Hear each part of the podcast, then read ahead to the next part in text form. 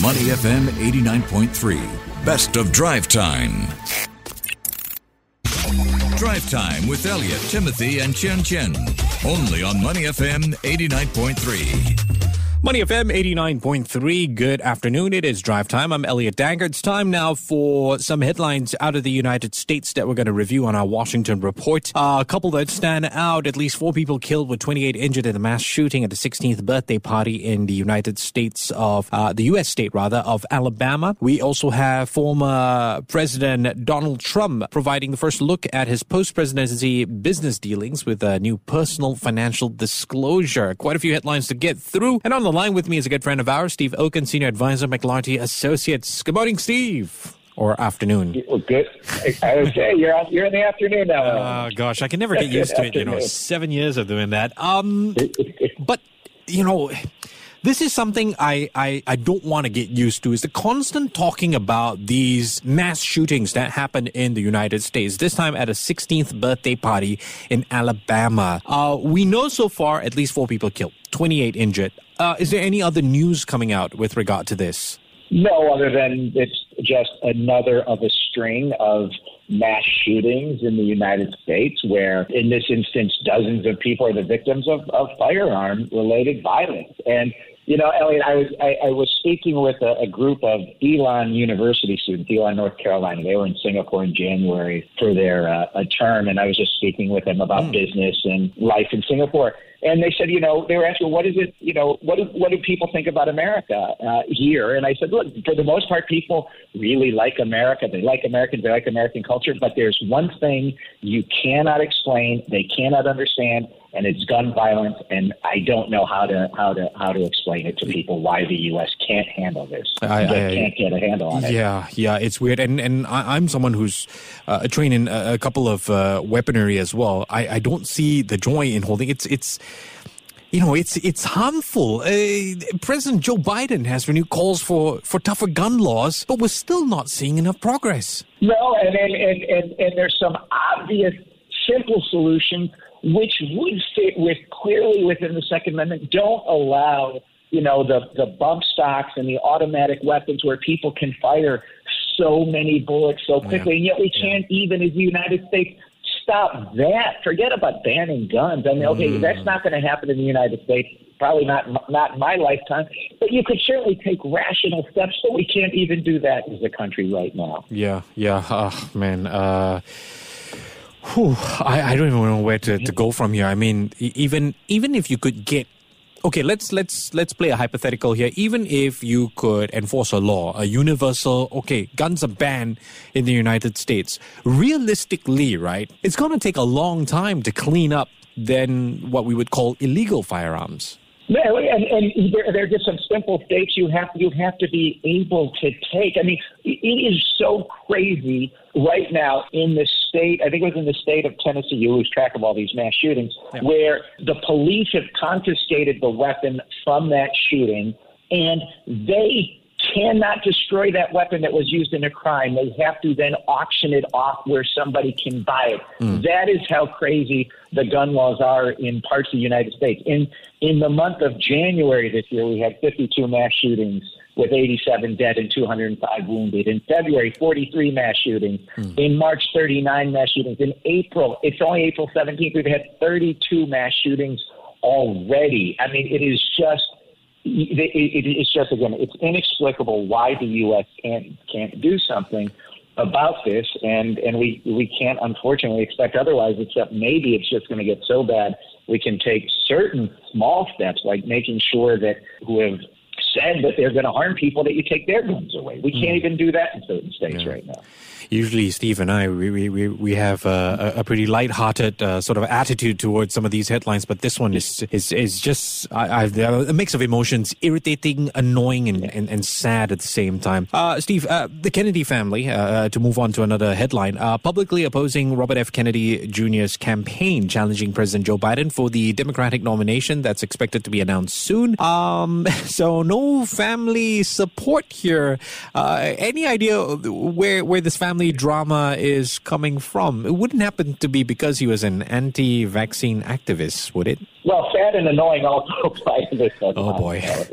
Um, so, look, Robert F. Kennedy Jr. I mean, you know, he started out really making great progress in the United States, certainly in the environmental area. And and something happened where he's he's gone off this track of, of being an anti-vaxxer. He even went went so far as to say during COVID that Anne Frank was better off than Americans under vaccine mandates. I mean, so now you're talking about anti-Semitism and, and, and comparing, you know, what what uh, you know Anthony Fauci was trying to do to, to, to the Nazi regime.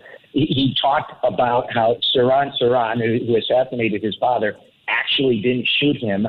So he's just really gone off the track. He's broken with the, the Kennedy family for many years, and now um, none of the, his family is, is going to support him when it comes to this quixotic campaign for president. Okay, I'm all the way here in Singapore. I, I can't say I'm the biggest expert on, uh, American politics, but that sounds very unblue. You know what what he's saying? you, you probably get where I'm coming from. I mean, does he even have a chance at beating Biden for that nomination? Let's say he he had all the support in the world. He has zero chance. I don't know if you noticed. I don't know if you're a huge. I, I imagine you might be a Curb Your Enthusiasm fan. Uh, you know the, the Larry David show. Yeah. Cheryl Hines, who plays Larry's wife on the show, is Robert Kennedy Jr.'s wife in real life. And she said, "My husband's opinions are not my own." So I'm with Cheryl. Cheryl on this one. I, would rather see that lead actor from Curb Your Enthusiasm give it a go. yeah. uh, but that's just me. Okay, uh, former U.S. President Donald J. Trump. He has provided the first look at his post-presidency business dealings, a new financial disclosure.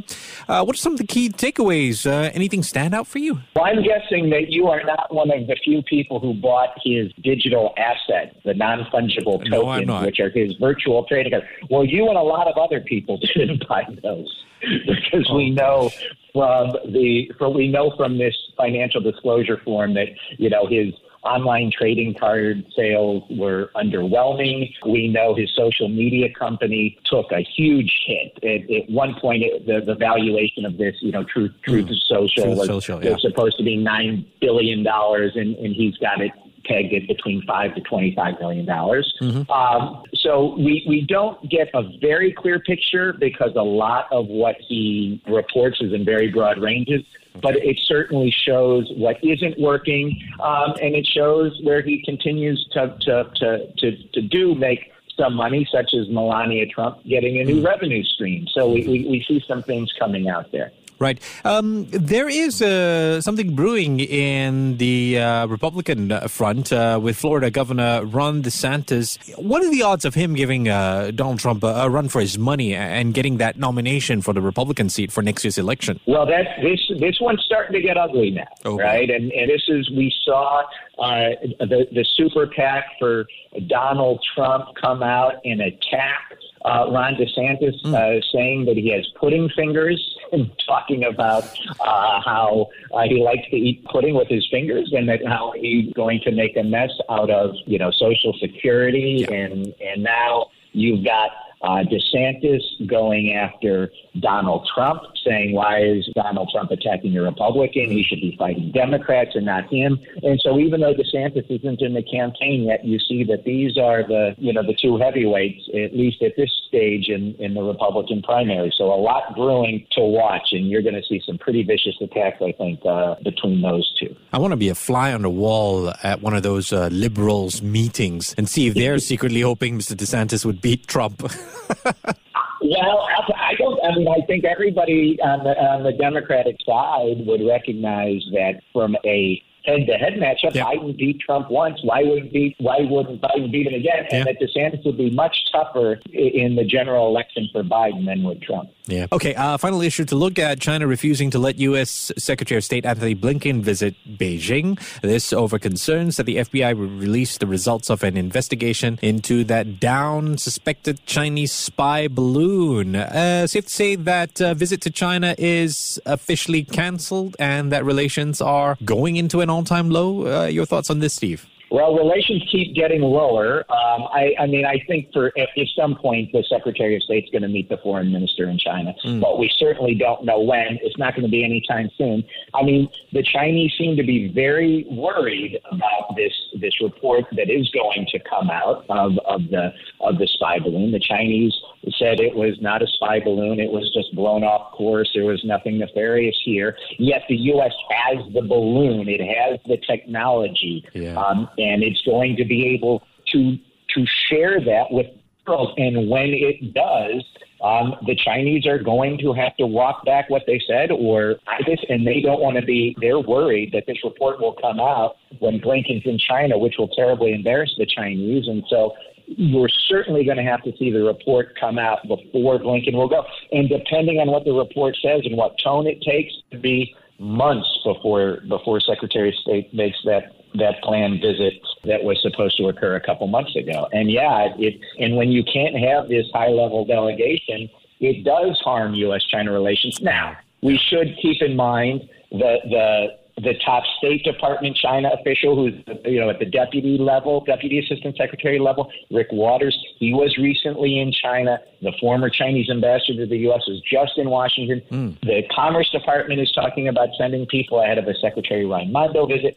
So it's not zero, but but it, the, the, in terms of dialogue, but it's not where it, it, it, should be. And, and it'll be a topic of discussion for sure, as usual, at the G7 meeting. Uh, I believe there's one coming up. I think China is going to be the main topic for discussion, especially when you have the foreign ministers meeting in Japan. Uh, that will certainly be a topic, no doubt about that yeah, one. That'd be quite a sight, a room full of suits talking about balloons. Uh, there you go. Hey, I managed to squeeze in a joke after all. Steve Okun, Senior Advisor, McLarty Associates Associates on the line with me. Steve, as always, I appreciate your time and your insight. You take care and have a great Monday evening, yeah?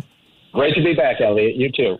To listen to more great interviews, download our podcasts at moneyfm893.sg or download our audio app. That's A W E D I O. Available on Google Play or the App Store.